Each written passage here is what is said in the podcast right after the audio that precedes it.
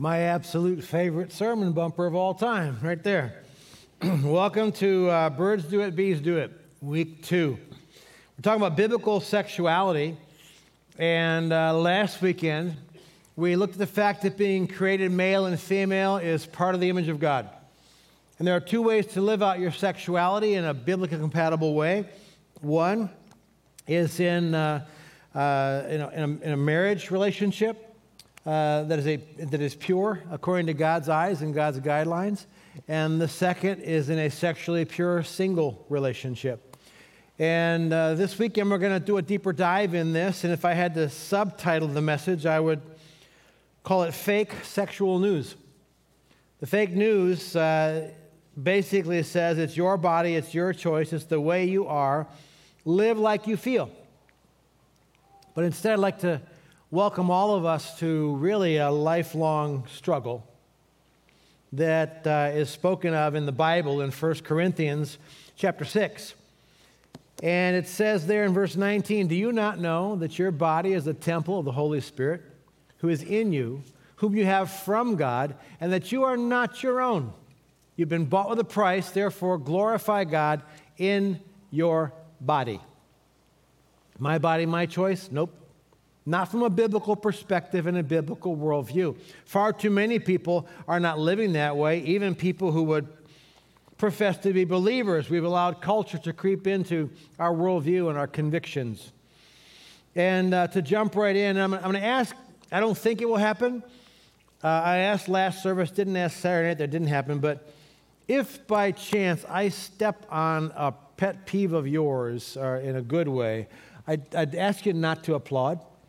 Because applause with a subject and in a crowd like this can actually be divisive rather than creating the kind of unity that we're looking for around this issue. So let's talk about the Bible. The Bible, if you have the app, you can follow along on these points. The Bible identifies the tension and the temptation. Would you say tension and temptation?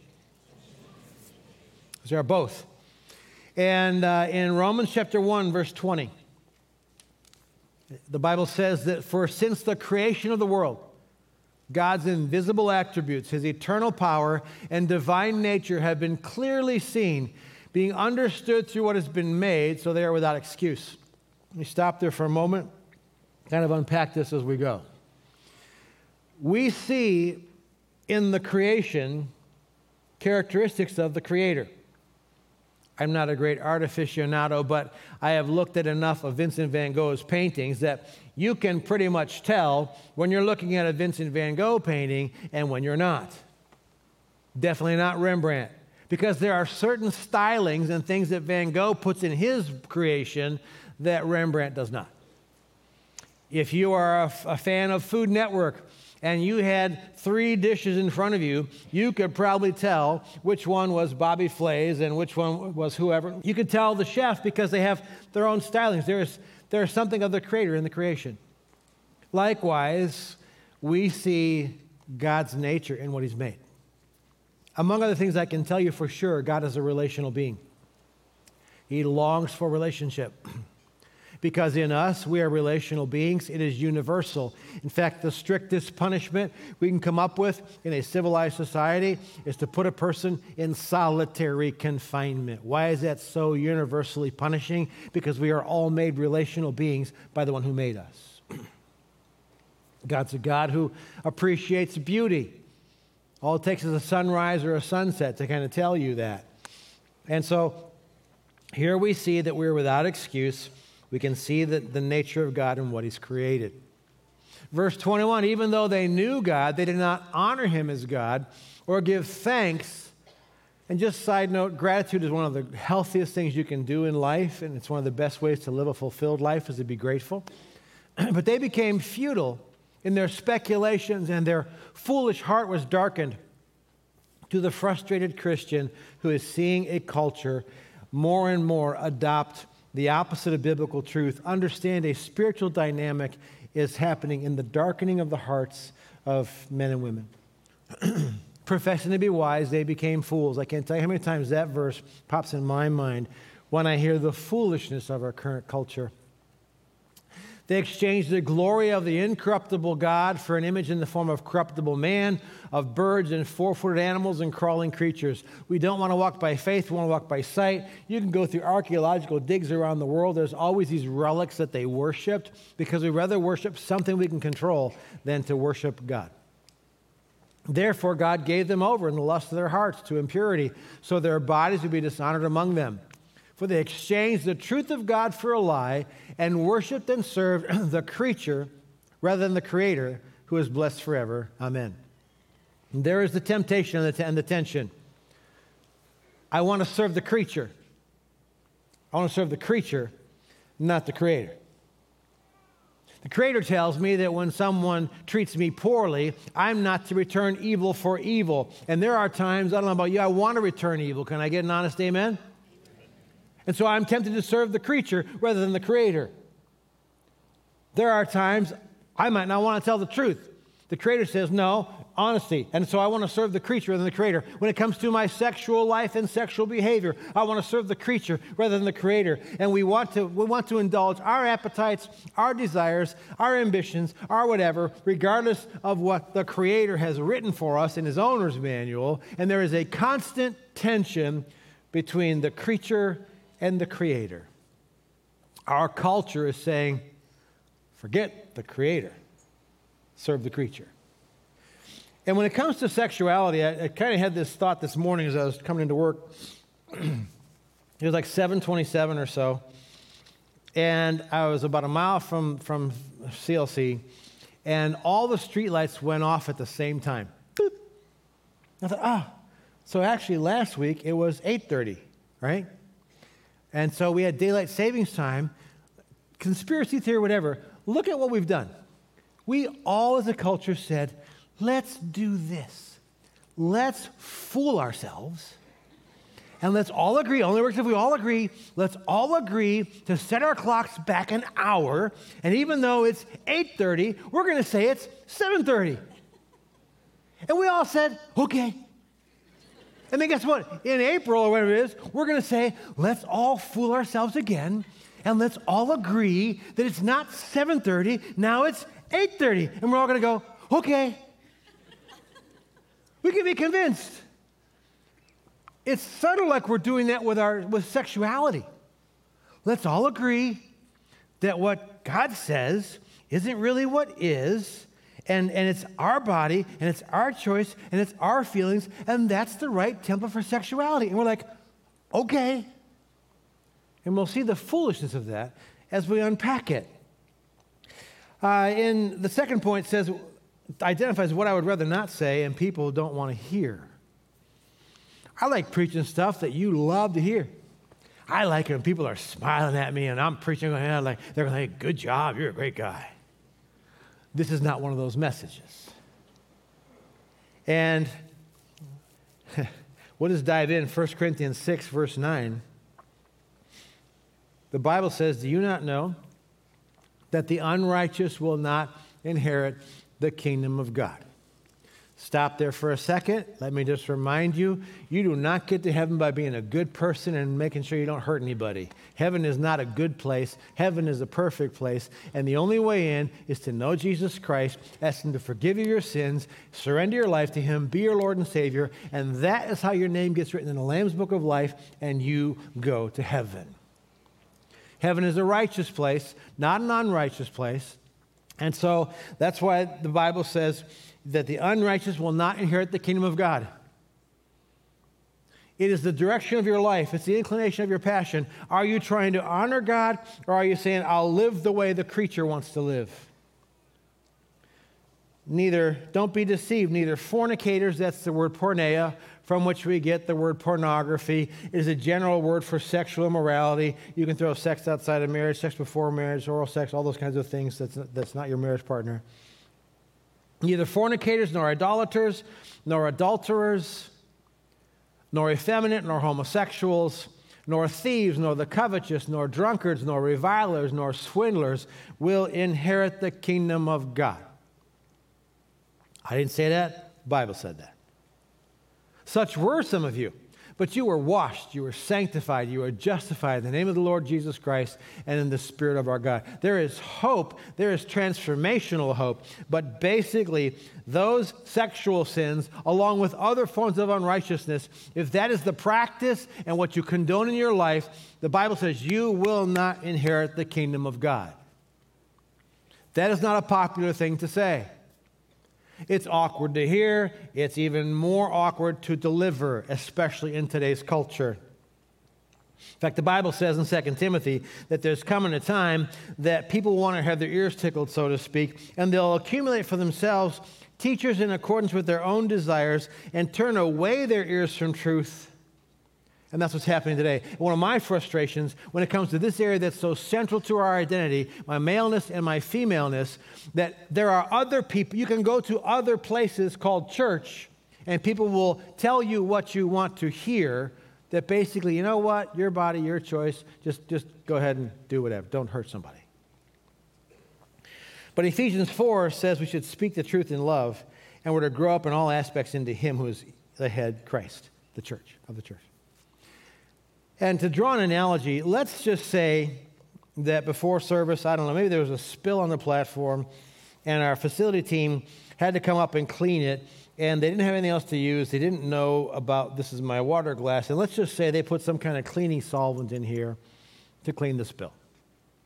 Let's also say that the cleaning solvent is poison, and if I were to drink that accidentally, I would be dead. And so they say to me before service, hey, Pastor Sam, we're cleaning this up. That's poison in there, so be careful. That's not your water glass. We'll get you a new glass.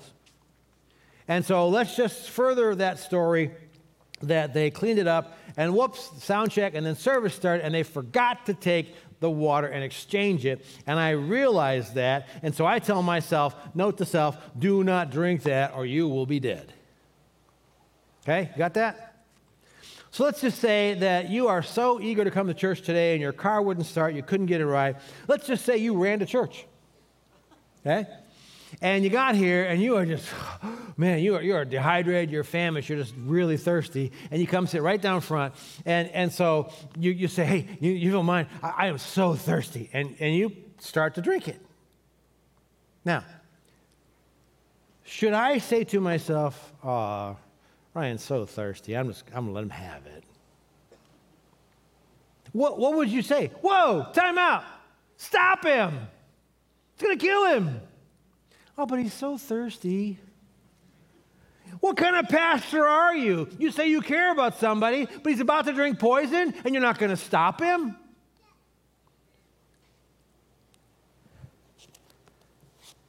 The most unloving thing I could do for you is tell you what will lead you to hell is not going to lead you to hell.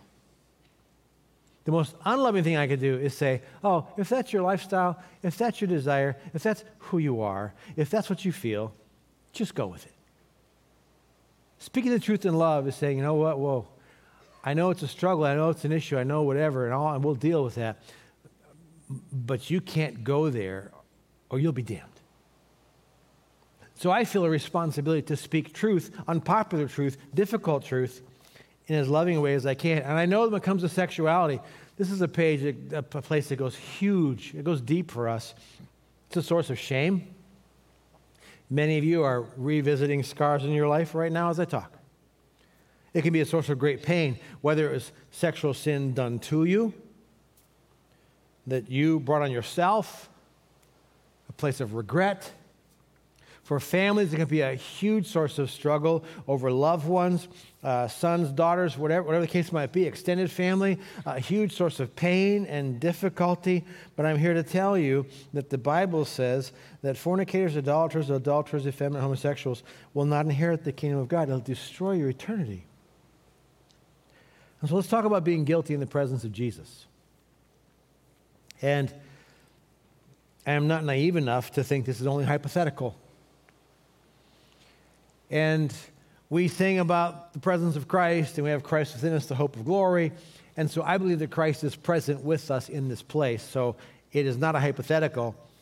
In the presence of Jesus today, what is it like? What should it be like for those of you who are at this moment guilty when it comes to sexual sin? We look at a story in John chapter 8, if you remember from the summer series. The scribes and Pharisees brought a woman caught in adultery, having set her in the center of the court in the temple. They said to him, "Teacher, this woman has been caught in adultery in the very act." Now, I always wonder, how did they do that? My second question is, where's the guy? But they're trying to show that the law says, and they were experts in the Old Testament, that adultery, you're stoned to death. And they probably had rocks in hand. What does Jesus do? You know the story, we went over it.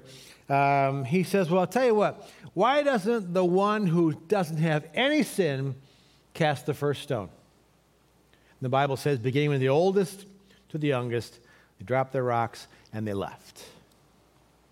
After a few awkward, intense moments and the silence is deafening, Jesus says to her, well, where are your accusers? Did no one condemn you? And she says in verse 11, no one, Lord. And Jesus said, I do not condemn you either. Go from now on, sin no more.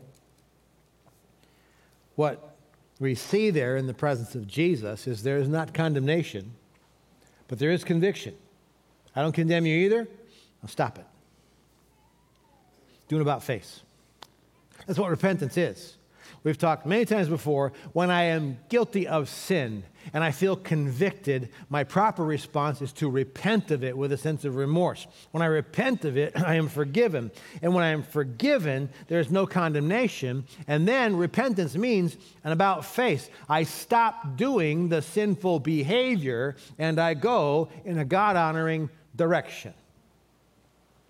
For that woman, there wasn't condemnation. Well, you and all the whatever he could have unloaded on her. Well, I don't condemn you either. But you know your life doesn't line up. Stop it. Get out of the relationship. Walk a new way. And so today we're going to look at four areas of guilt that I am certain in varying degrees I'm talking to people that are there now, both here and online. We're going to talk about porn. We're going to talk about homosexuality. We're going to talk about transgenderism. We're going to talk about sex outside of marriage, whether it's before or during. And so let's dive into the first area, pornography. And a sub-note to that is purity matters. It matters to God. It matters for you, whether you know it or not. In Matthew chapter 5, verse 27, it is a verse that applies. Jesus said, you've heard that it was said, you shall not commit adultery. But I say to you that everyone who looks at a woman with lust for her has already committed adultery with her in his heart. The next two verses, Jesus gets really intense and extreme. He says, if your eye causes you to offend you, pluck it out. It's better to go into the afterlife, to heaven, with one eye gone, or your eyes gone, and be restored there, than to go to hell. If your hand causes you to sin, cut it off. It's better to go into eternity without a hand and be restored with your glorified body than to go to hell completely whole. Drastic measures. So if what you're seeing on a screen, whatever size, causes you to lust after someone, go to drastic measures to no longer do that. Now, there's an interesting side note to this whole idea of pornography that enhances our understanding of God's idea of sexuality in the first place. So let's hold that for a moment. Let's go to another instance in life. I want to take a quick poll, all right? No trick questions here. How many of you, over the years, have ever changed your preference or your taste or whatever for the kind of food you eat, what you drink, what you like on entertainment, whether it's TV or streaming or what format you use, or you used to have some friends, you're not friends anymore, or you've changed jobs that you like better, or decorations in your home, or you used to live there, now I live here. How many of you have had preferences and choices, and you've changed those over time. All of us. So imagine this. Imagine how incredible God was when Jesus talked about, you know, male and female created he them, what the two shall become one flesh. He's talking about marriage. What God has joined together, let no man separate. God created marriage. Till death do you part. How many of you will be honest enough to say that's an uphill climb? Would you say amen? I got the courage to preach this. You can at least have the courage to affirm the truth. I remember when we had our 10th anniversary, it was the stupidest thing I've ever done as a married person. I didn't manage my schedule correctly, and I got kind of roped into going on a riverboat cruise, my wife and I, with our senior citizens on the Ohio River on our 10th anniversary. That's the kind of saint my wife is. And so we're celebrating 10 years on this cruise. Now, they did us a huge service because we're with all these people that are now as old as I am now. And I remember one couple said, there are times in our marriage, if it weren't for God, we'd have never stayed together. I was like, what? These are like 30, 40, 50 years. And that whole circle of senior citizens that were standing there on the deck of that ship, on that boat, they also, oh, man, for sure. I'm like, serious? Oh, there are times that if it weren't for God, there's no way we'd have stayed together. And so if you're married very long, you can be in that club. Can I get an amen now? Amen. All right, we're getting a little more honest, all right? So look at the genius of God. This is definitely a good job, God moment, okay? God knows it's an uphill climb. To think about this. You're going to pick one person, opposite sex. You're going to be married to them for better, for worse, richer, for poorer, sickness and health, keeping yourself only unto them. Until death do you part 50, 60 years later. Woo, that's an uphill climb. So God says, I'm going to help you in this. Because I'm going to create mechanisms in society you're probably even going to be aware of unless you just research. And I am God. So when a husband and wife have sexual intercourse, and when that starts with, you know, the husband kind of noticing his wife who is scantily clad, shall we say? Man, we're hard on honesty today. Okay. Either that or I got to pray harder for you guys. Man, things start to happen. I mean, because men tend to be visually oriented, whoa. And scientists will tell you that there is this, among other things, your body says, open the floodgates, whoosh, dopamine rush, and all these other hormones that start just get infused into your body, woof, right? At the same time, when your husband just reminds you of someday my prince will come and he's been here all along, all right? And whoa, I love that man. You get the same kind of rush internally, physiologically, hormones and all that good stuff that happens. And that creates an addiction to the object of your sexual and romantic attention and contact and endeavor. How cool is that? God made you to be physiologically and psychologically addicted to your spouse, so you just can't quit them, so you will stay with them for better, for worse, richer and poorer, sickness and health, till death do you part. Keep yourself only unto them. Why? Because I'm addicted to her, to him, and I can't get enough. Good job, God. Now, that's why I've said many times before, I'll say it again, write it down or look at it online later when you say, what did you say? Sexual intercourse is meant to be a life-uniting act with life-uniting intent in a life-uniting relationship for life. Not before you say I do, not in addition to who you said I do with. Sex was created by God for a husband and wife to enjoy together after they are married, and it's a life-uniting act with life-uniting intent and a life-uniting relationship for life. Sadly, that intent and that addictive response and those desires can be tragically, sinfully misdirected into pornography. And the reason why you've told yourself countless times, I'm going to stop, I'm going to stop, I have to stop, I'm not going to watch it, I'm not going to click it, I'm not going to whatever, and you do good for a little while, and you're right back at it, and some of you are as guilty as last night or this morning. Because that addictive response has got a hold of you.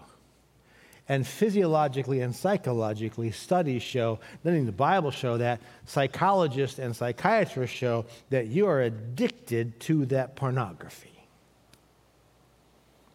Parents, you want to guess now the average age of exposure, first exposure to pornography?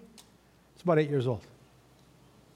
And I would suggest to you that if you're a parent and you are not actively filtering whatever internet device your child has of any age, you're being irresponsible because it is everywhere. Studies tell us that people who are addicted to pornography, porn addiction decreases brain cell matter and decision-making ability. And I thought to myself and chuckled, how many times have I said, sin makes you stupid? Porn addiction increases sexual aggression and sexual violence, and studies show that 1 in 8 porn videos now include some form of violence attached to the sexual activity.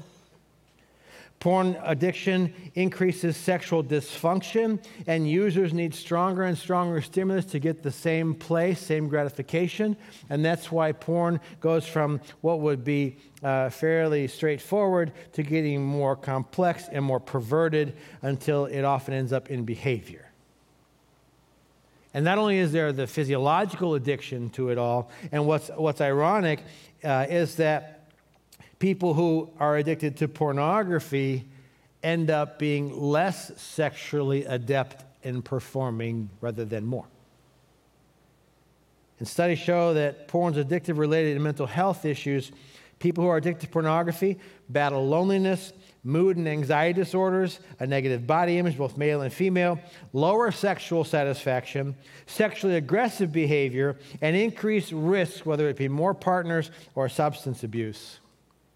And what we'll find when it comes to sexual sin and sexual addictions is that, unfortunately, it's not just enough to say, it's wrong, repent, now stop it. Because if it were, I wouldn't be talking to anybody who's doing it. What we'll find as we go through these areas is that sexual sin, the Bible says, if any of you, in Galatians, if you encounter someone caught in a sin, those of you who are spiritual, with an attitude of right, of humility and kindness, restore such a one. Together, you can be whole. Together, your addiction can be past tense.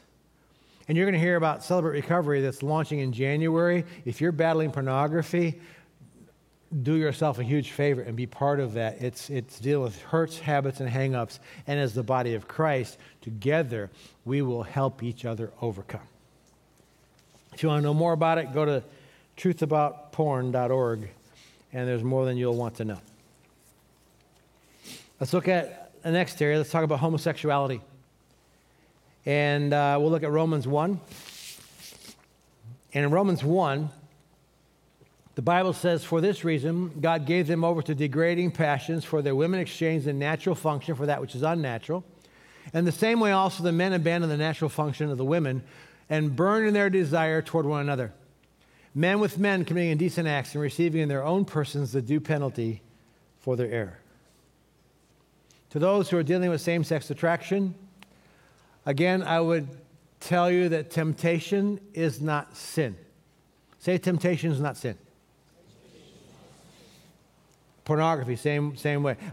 Lust.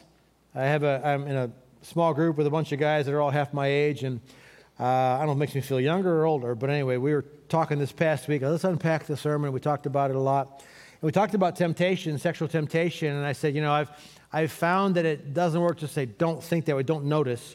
I said, I found for me that if I notice like a really gorgeous woman, I actually said hot when I was talking to them, a really hot woman. They'd talk bounce your eyes. I would go, oh, good job, God. Boom, change subject. I mean, acknowledge, okay, wow, good job, God. Okay, don't go any farther. All right, temptation is, whoa. Sin, lustful sin is, whoa, and what about you and I? Here's what we could do, and here's what you look like without your clothes on. That's where it becomes sin. The temptation, oh, he's amazing, ladies, all right? Whoa, is she hot, guys, all right? That moment is temptation. If you don't indulge it, it's not sin. Same is true, same-sex attraction, all right? And so as we look at this, clearly homosexuality, male or female, is not God's design for sexuality. And I will suggest to you something Andy Stanley, who watched his sermon a few weeks ago. The farther you are from a problem, the easier the solution appears to be. If you don't know anybody who battles same-sex attraction, it's easy to be angry and hostile and frustrated and whatever. Don't feel that way. But as I've been preaching this through the years, it didn't take long. In fact, I used to preach What Would Jesus Say series. We'd pick topics that were somewhat controversial that would at least get people curious and coming and show them the relevance of God's Word. And I remember preaching What Would Jesus Say to the Catholic Church in the 90s when that all blew up on them. Before you know it, I got a guy, probably 40 years old, sitting in my office. I'm one of those kids. Same-sex attraction, when you talk about homosexuality, it didn't take long. And I'm talking to people face-to-face, people I care about, people I know through the years. And, okay, what do I do with this attraction? And I read a recent study. I had to go back and confirm it because I was like doing real fast research on that can't be right. I looked it back up. There's a Christian university out west, did a recent study of 600 people sample size, so a good sample size. George Barna was involved with it, so that added legitimacy for me. They surveyed 600 millennials, age 18 to 37. Of those surveyed, 30% identify with the LGBTQ community. I was like, whew. And Barna qualified, not sure what that means, if they're actually acting out or it's whatever, but he did say, qualified, that part of the appeal is how popular and appealing it has been made by media and celebrity culture. Now, hold that thought. Let's go back. I got my master's degree in counseling and psychology way back in 1982. The American Psychological Association has diagnostic manuals called DSM. I think we're on DSM-5 or whatever it is now. But up until and through DSM-3, which was, they started working on that in 1974, published it in 1980. Up until DSM-3, homosexuality was still seen as some form of mental disorder. We have come a long way in 40 years. We've come a long way that is not consistent with God's Word. That same group of millennials and other studies of millennials show that millennials tend to be starving for purpose. Isn't that ironic? The generation that was raised on soccer fields and basketball courts and whatever you want, and here's an iPad and here's a phone. Indulged, longing for purpose. That same generation of millennials battles higher than most generations before them, stress, depression, and anxiety. And they typically, I don't want to lump them all together, that's just an age grouping, but typically reject absolute truth but are favorable about the Bible and Jesus. And so an inadequate response to a person who's battling same-sex attraction is, well, just don't feel that way. Now, I do want to bring hope, because what did it say in 2 Corinthians? Such were some of you, and homosexual was in that. Fornicator, all right, premarital sex, pornography was in that. Adultery was in that, along with lots of other sins. It says, such were some of you, but you were washed, sanctified, and justified. When I come to Christ, regardless of where I'm at in my sexual behavior, He forgives me and cleanses me. And then sanctified, I am set apart. Okay, let's make this you and me. Let's go forward together with the body of Christ. And then I'm justified, regardless of my sexual past behavior and sin. God looks at me just as if I hadn't sinned. So when it comes to, if you're battling same-sex attraction, I would encourage you, first of all, to find the common ground you have with heterosexuals. Because heterosexuals, likewise, are tempted with sexual temptation. It's just for them, it's temptation with the opposite sex. For you, it's a temptation with the same sex. as a heterosexual, if you are single, you have one option, two options. Either you marry someone and live in a biblically pure marriage, or you stay single, you stay celibate, and honor God as a sexually pure single. If you are homosexual in your attraction, you have one less option than your heterosexual counterpart. Then stay single, stay celibate, and honor God in your singleness. And certainly we said last week, you can't say, well, that's an unfulfilling life, because Jesus died a 33-year-old virgin and did just fine. And let me say to those who are dealing with same-sex attraction, you ever heard the phrase, the grass is always greener on the other side of the fence? Yeah, come on, go, help me out here. Yes? Yes? Okay, thank you. It wasn't a trick question. You're not in trouble, all right? This is hard to do this. Come on, help me out. Don't overestimate. It's so unfair because I have these same-sex desires, and boy, heterosexuals, they, they're married. They have great sex and great connection and great relationship and great whatever. I've spent thousands of hours counseling people over 40 years, and I can tell you there are loads of couples who are miserable in their loneliness who are married.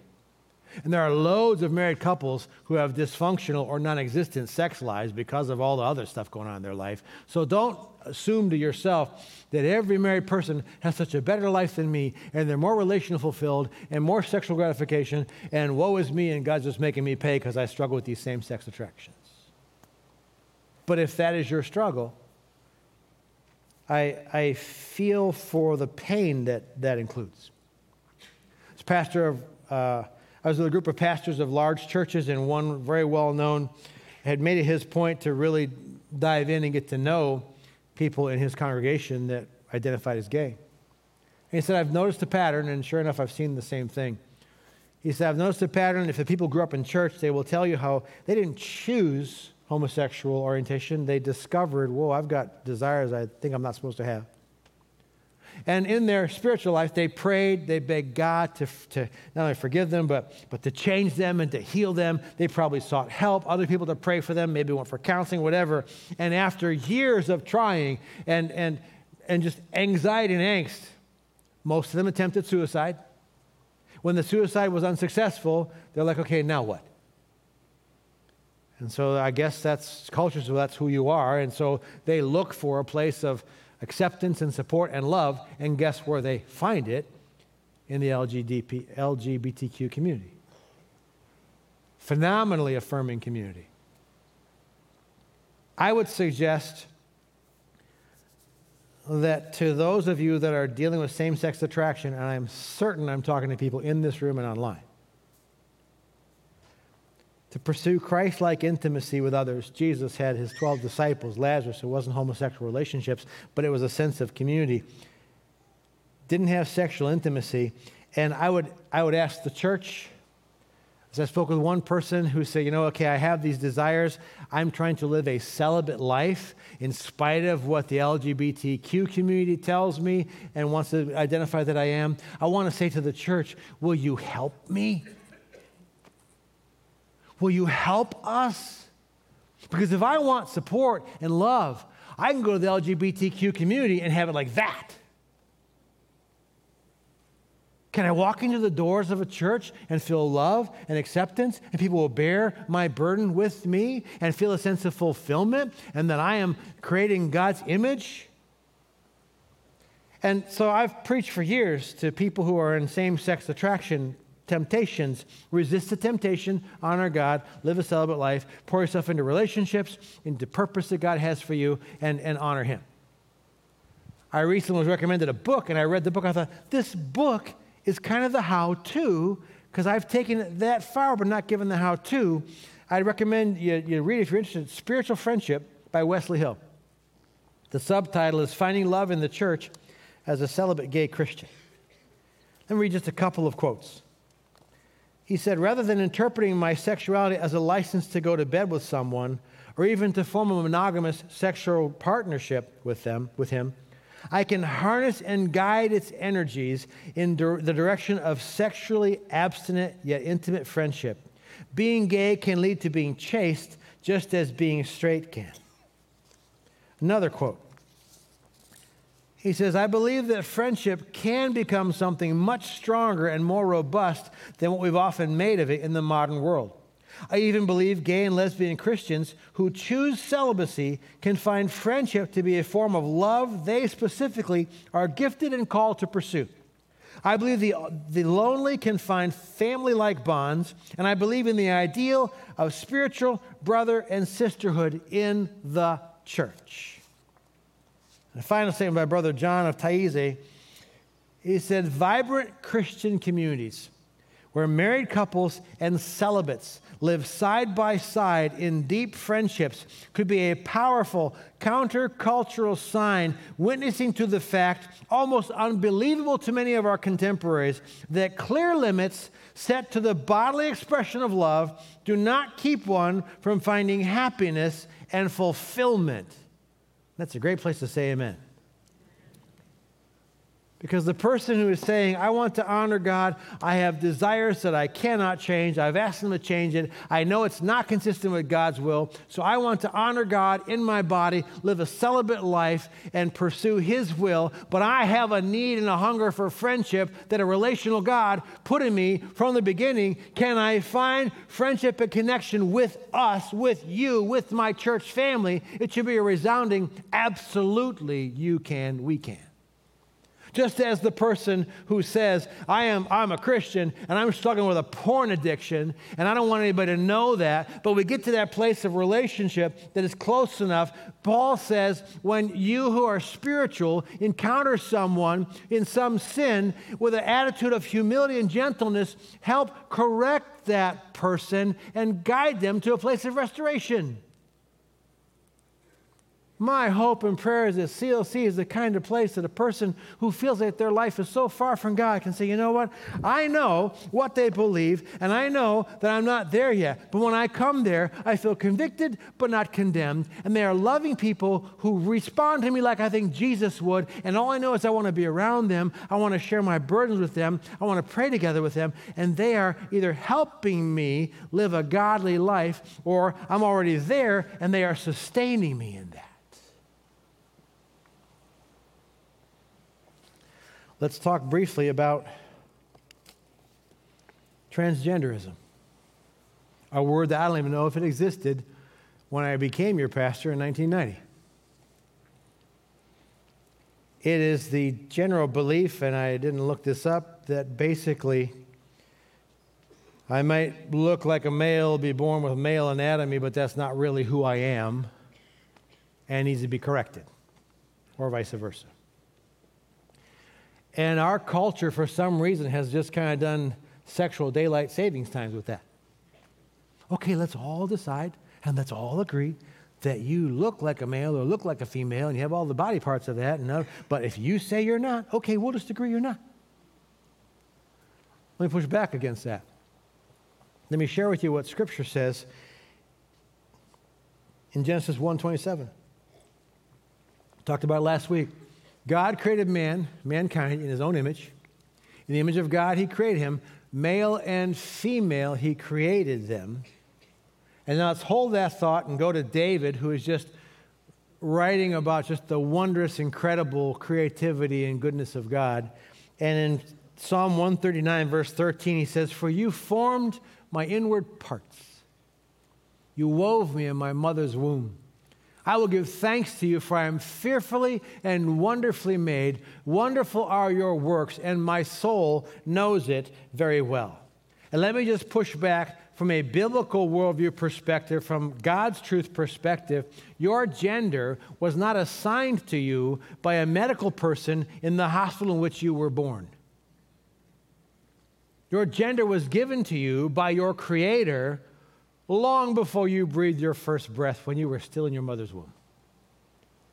Anything other than that is professing to be wise. They became foolish, as our culture is doing. Now, it is short-sighted to tell people, well, just don't feel that way. Understand the pain and confusion that they're dealing with, and let's come alongside them to try to help them forward in that. And what really sobered me, saying things that are trite, like don't feel that way, or God doesn't make mistakes. I find that trite, pithy statements only feel good to the person saying it, not to the person receiving it. And I find Satan's handiwork so at work in this whole issue. A UCLA study identified 41% of transgender or gender nonconforming people attempted suicide, which is phenomenally higher than the national average. Let me read for you from the comments of Dr. Paul McHugh. He was the psychiatrist in chief at Johns Hopkins and then became the distinguished service professor of psychiatry at Johns Hopkins. And he basically said that transgenderism is a mental disorder that merits treatment and that sex change is biologically impossible. In a Wall Street Journal editorial, he said, transgender surgery is not the solution for people who suffer a disorder of assumption, the notion that their maleness or femaleness is different than what nature assigned to them biologically. He also reported on a new study showing that the suicide rate among transgendered people who had reassignment surgery is 20 times higher than the suicide rate among non-transgender people. He also quoted studies from Vanderbilt and London's Portman University or Portman Clinic of children who expressed transgender feelings. And he said, the pro-transgender advocates do not want to know that studies show between 70 and 80% of children who express transgender feelings spontaneously lose those feelings. Did you catch that? So you have a little 4- or 5-year-old saying, I think I'm a girl, I think I'm a boy, and our culture says, oh, let's pay attention to that, and let's put them, he goes on to say that he reported that there are misguided doctors working with very young children who seem to imitate the opposite sex, and they'll administer puberty-delaying hormones to render later sex change surgeries less onerous, even though the drug stunts the children's growth and risks causing sterility. And he said, such action comes close to child abuse, given that close to 80% of those kids will abandon their confusion and grow naturally into their adult life. Dr. McHugh went on to say, for those who had sexual reassignment surgery, most said they were satisfied with the operation, but their subsequent psychosocial adjustments were no better than those who didn't have the surgery. So at Hopkins, he said, we stopped doing sex reassignment surgery since producing a satisfied but still troubled patient seemed an inadequate reason for surgically amputating normal organs. When I read that, I thought of an encounter I had with a person who is a transgender. It was when I preached What Would Jesus Say to Caitlyn Jenner several years ago. And after the service, they said, hey, someone wants to meet you in the VIP room. And so I met them there. And the first thing they said was, well, first of all, thanks for not being hateful with your sermon. And they were presenting as a female, and with tears coming down their face, they told me the story. You know, I grew up in a local church, and I begged God to change me, to help me. And I was miserable before I did this change. They were a male. And now that I've done this, I'm still miserable. I thought, isn't that just like the devil?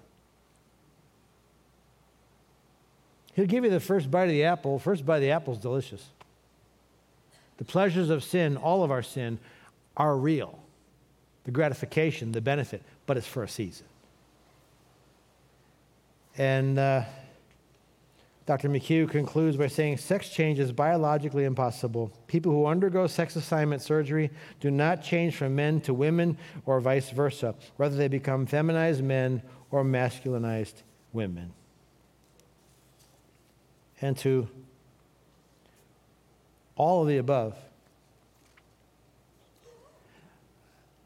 I would say that society encourages us. That's what you feel. Forget the restrictions and restraints. And in Romans chapter 1, I'm just going to read the very last verse. It lists all this ungodly behavior. And it says, although they know the ordinance of God and those who practice such things are worthy of death, they not only do the same, but also give hearty approval to those who practice them. And it used to be popular when coming out in a homosexual lifestyle was new. You'd see somebody on a talk show and they would come out and, oh, that's wonderful. I'm so happy for you to be able to do that. Now it's transgenderism. And give hearty approval to those who do the same. And then let's talk briefly about sex outside of marriage. And then I want to kind of land this. Turned my notes a little too soon. I labeled this adultery, then I labeled it sex before marriage. I just call it sex outside of marriage. Sex is a life-uniting act, life-uniting intent, in a life-uniting relationship for life. So Hebrews 13:4 says, marriage is to be held in honor among all, and the marriage bed is to be undefiled. For fornicators, that's sex, sexual behavior, pornography, intercourse, whatever, outside of marriage. Fornicators and adulterers, God will judge. And there's another verse in 1 Corinthians 6 that explains it a little further. Do you not know that your bodies are members of Christ? Shall I then take away the members of Christ and make them members of a prostitute? May it never be. Or do you not know that the one who joins himself to a prostitute is one body with her? For he says, the two shall become one flesh. There is something to it. We used to have a discipleship class that would say, when you have intercourse with someone, there is a soul tie connected there.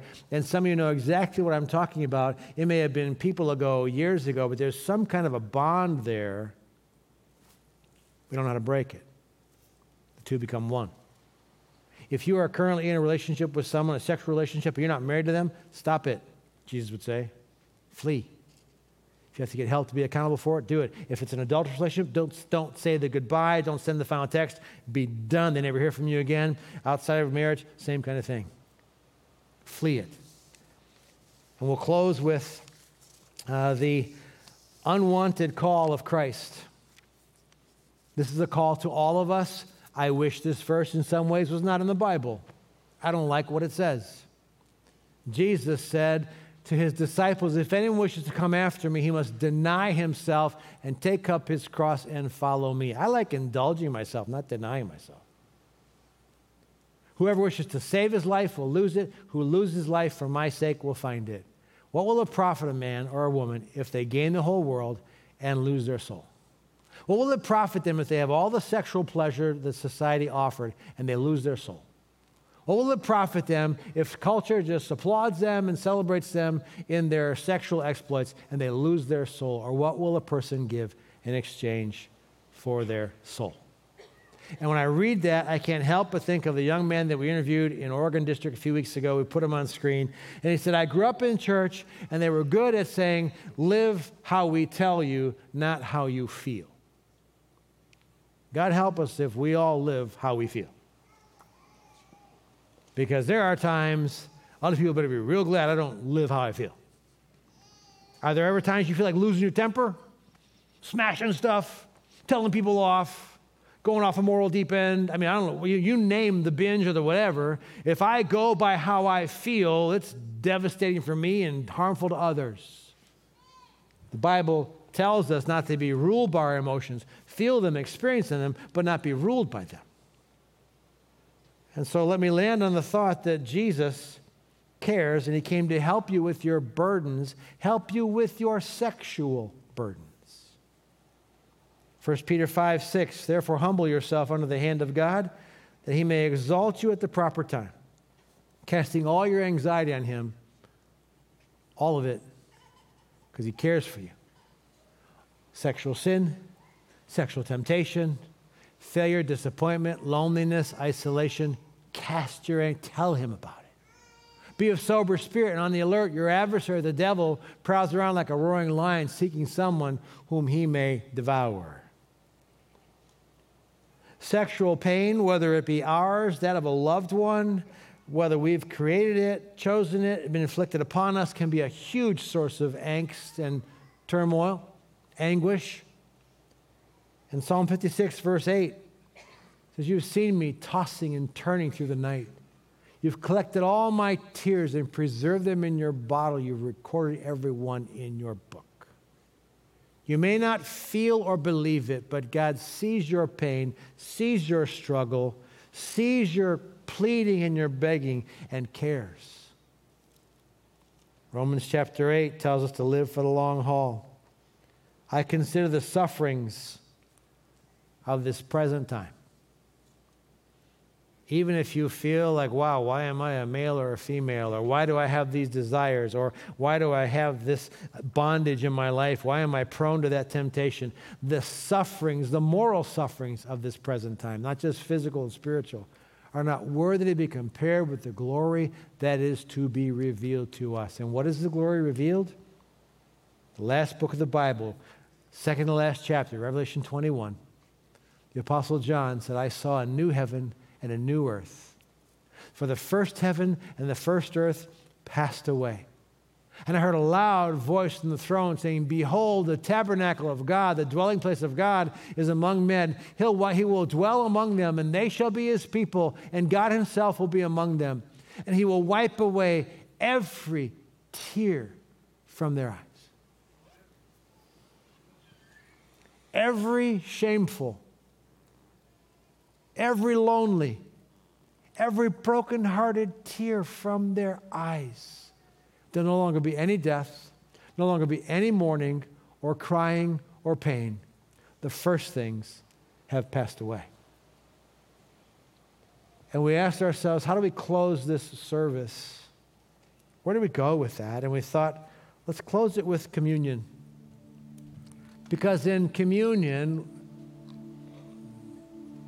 Jesus talked about the bread being his body, and the cup represents healing and forgiveness.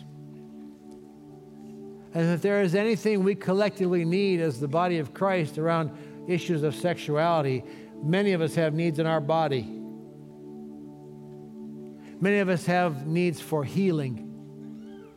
Many have needs for forgiveness. And so the team is going to share this song with you. I encourage you to reflect on what you've heard. How does it apply to you? And if it doesn't apply much, then thank God that he's spared you and your loved ones and those you know. But after they've shared this song, we'll take the elements together.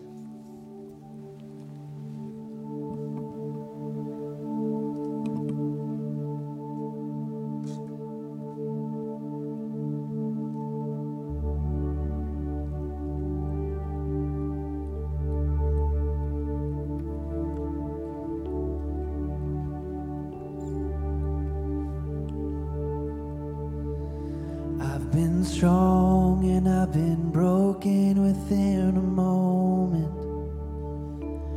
I've been faithful and I've been reckless at every bend.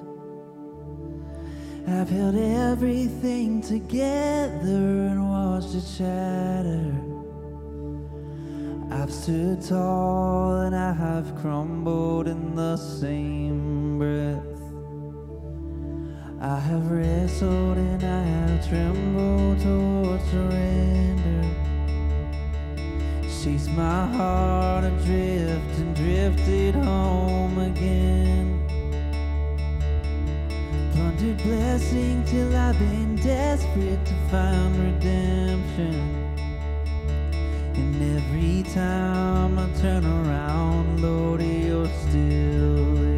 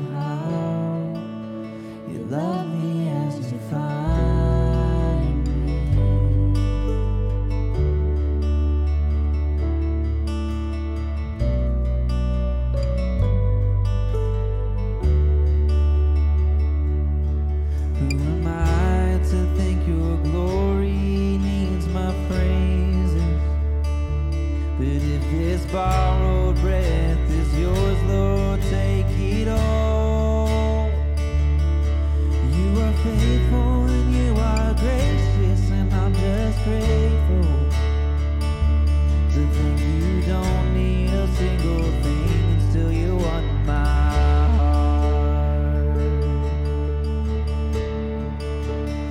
I was found before I was lost.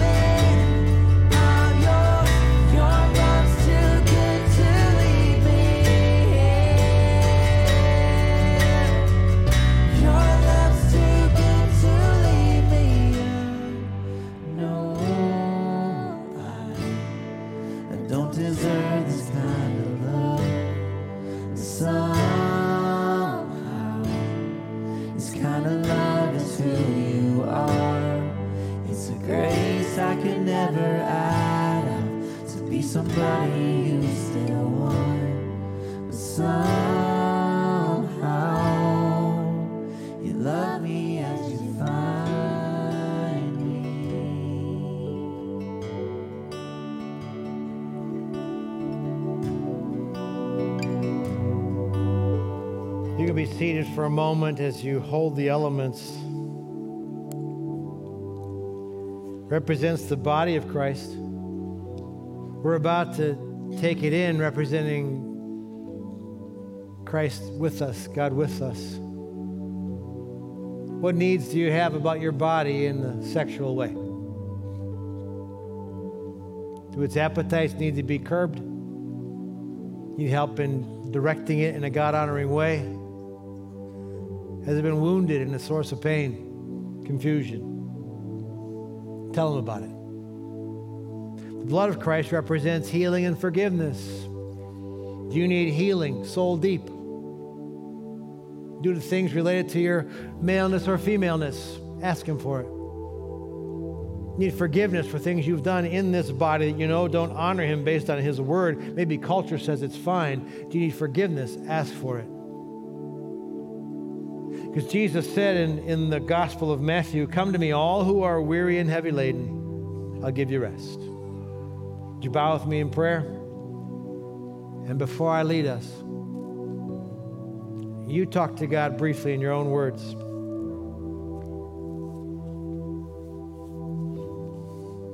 About your body, about your pain, your healing needed, your forgiveness. Maybe on behalf of a loved one, your struggle, your heartache, whatever it is, talk to Him.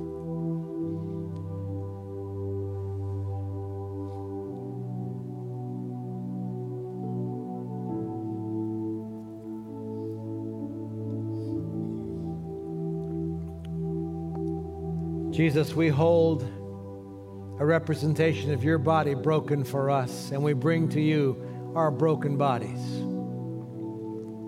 You create us in your image, male and female, and it seems like Satan has been targeting our sexuality ever since. We bring you our brokenness and pray that you would bring us comfort and make us whole.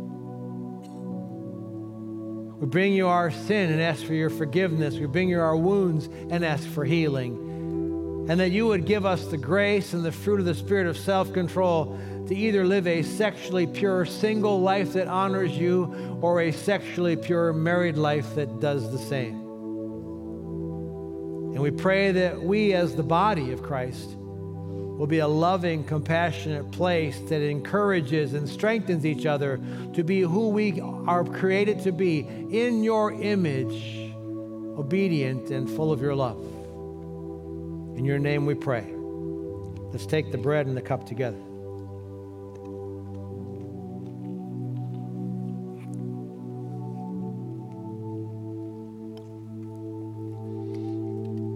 The last few minutes, if you just remain for this final song. And as you leave your section, you'll be standing at your section if you want prayer, or you can go by the VIP room. Next weekend, we'll have some helpful resources for you. In the meantime, join us Wednesday night for the deeper dive in the West Odd. And be here next week as well, as we have some marriages. We're going to celebrate some weddings as well. But listen to this song that speaks to all of our need and the power of God's presence with who we are.